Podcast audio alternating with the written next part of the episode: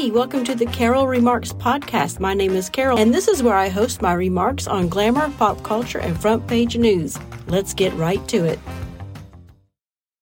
Mm, hello and good morning. Happy Monday, the first week after Thanksgiving. Are y'all ready to, for the work week ahead? All right, we're getting straight into what I've posted on X this morning because I've not really been paying attention to the news. I know a bunch of hostages have been released. Thankfully, thank goodness, thank you, God. Um, and there's talks of perhaps more ceasefire in order to get more hostages released. Uh, let's hope they, let's hope and pray they all get home safely. Uh, and soon rather than later. All right. Uh, but let's move on to some other headlines that I have found kind of interesting. All of these are from the New York Post. So, New York man charged with murdering mom after her body found stuffed in box, released from custody due to evidence glitch. Okay, I'm going to go read some of it and then you can read it yourself if you if you would like to pursue this topic further. All right a Brooklyn schizophrenic suspected of murdering his mom and stuffing her corpse in a box was sprung from custody because of an evidence glitch and could land back on the streets, sources told the Post. David Drummond, 30 years old, and he looks a lot older than 30 in these pictures, was moved from City Department of Correction custody earlier this month and ordered by a judge to undergo a mental health evaluation at Bellevue Hospital, where he is currently being held, according to an employee who spoke on condition of anonymity out of fear of repercussions. But Drummond, who is charged with murder, could be released into the streets if he's declared after the assessment, the nervous employee said. The assistant district attorney said they didn't have enough to indict him. What? He's literally going to be in the community when we let him go, said the worker, noting that Drummond was a long psych history. Well, you can go over there and read the rest of that story, but this is how this is how it operates now. This is where we are. We are we live in a Gotham City. All right, so the next one, travel blogger shares details of disaster trip. Be careful who you travel with. Amen.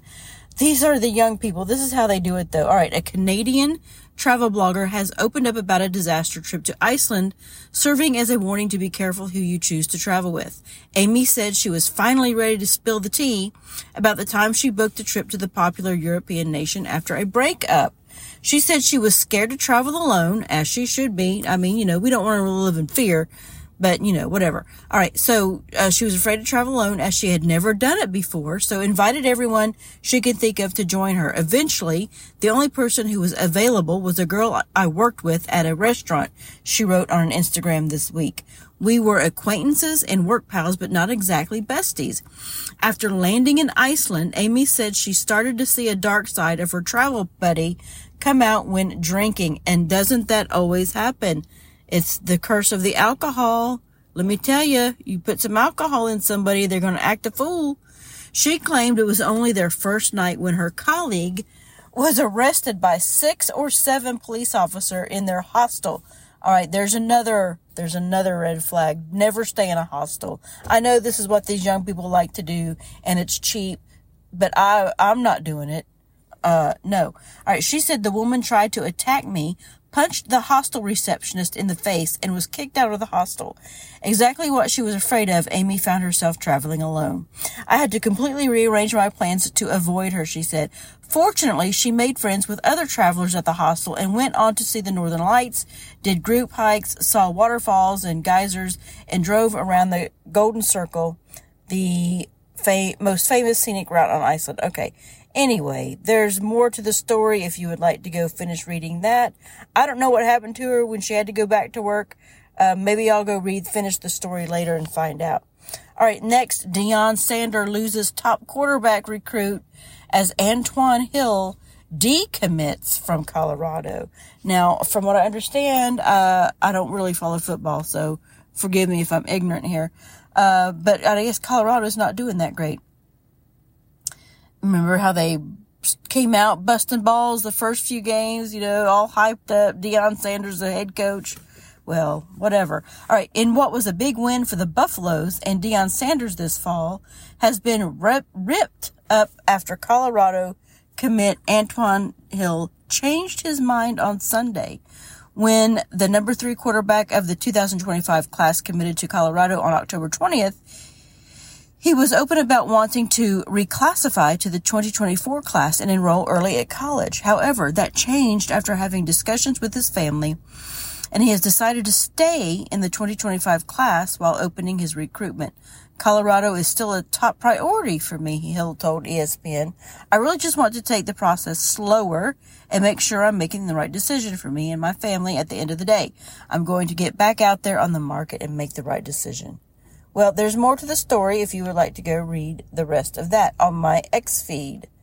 And the last one I will share with you is kind of cool, I guess. I don't know that it's a story, but it's a human human nature, human condition story. Anyway, son opens letter mom wrote to him as a baby on day of JFK's assassination 60 years ago after national tragedy. And he says, I should have opened this letter sooner. Weir Lundstedt that's his name, was an infant when President John F. Kennedy was assassinated in Dallas, Texas on November 20th, 1963. His mother, Carolyn Lundstedt, undoubtedly feeling the sense of loss gripping the country at the time, wrote her son and his siblings letters expressing her emotions in the moments following the national tragedy. Good for her. She, uh, I'm ner- uh, he says, I'm nervous, he told WMUR9 on Wednesday as he cut the envelope's seal addressed to Master Frederick Weir Lundstedt, postmarked in the Riverton, New Jersey with a five cent stamp. So did she mail this to herself? I don't get it. Anyway, his mother, oddly enough, passed away on November 22nd, 1989. Nearly 20 years later, in 2008, Lundstedt found the letter addressed to him but never opened it. Now, 60 years removed from the president's killing, he stumbled upon the forgotten letter while sorting through his parents' possessions after his father died last month.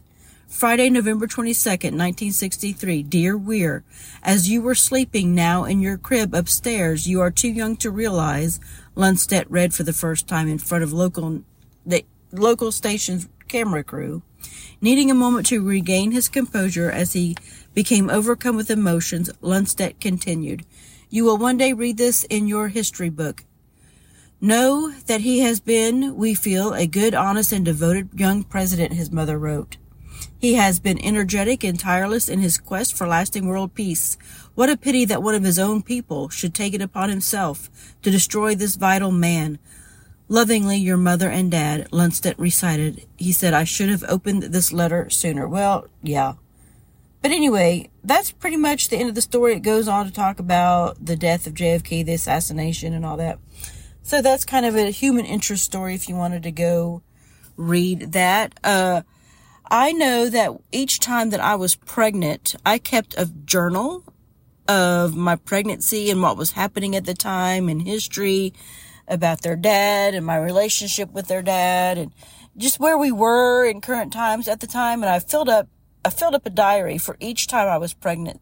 And I decided to, and I'm glad I kept them, to give it to my children when they started having kids. So when my son got married and had Cameron, I gave him his, the one I had when I was pregnant with him. And then I went ahead and gave my daughter hers too. She's decided I don't think she wants to have kids. But anyway, I gave them to, I gave them to the kids. And that's something that I'm kind of glad that I did. I was happy and glad that I was able to do that, especially because their father had died when they were aged eight and 10 years old. So anyway, they have that and I'm glad that I did it. So I have a four year Potterversary coming up on December 8th, 2019. My daughter and I put out the first episode of the podcast. So I have a four year anniversary coming up. How should I celebrate? That's the question of the day. How should I? Uh, that's kind of a dumb question. that's a dumb question. Let's not do that one. Um, I need a question of the day. How? Let's see. Oh, I know. On our Twitter space yesterday, I had to had to dip out early because we were babysitting the grandbaby and he was taking a nap at the time and he had woken up. And, um, anyway, so I was only on for like the first 30 minutes and I had asked a question of, does anybody have anybody listening at the, you know, on the space? And now I'm asking you, if, have you ever thought about writing a book? And if so, what would you, what would it be about? Would it be a fiction book? Would it be a nonfiction book? If it's a fiction book, can you like give us a little synopsis if you could or what, or what the title would be or something like that? If you don't want to share it, I get it. Um, but anyway, if, and even if you didn't want to write a book, what would be a good one that you would want to read? How about that? So anyway, that's the question of the day. And uh, so anyway, that's it. I guess uh, that's all I have. So thanks for listening. Have a great Monday. Bye. What's that? Who pays your salary? What's that? Who pays? What's that? We're not a democracy!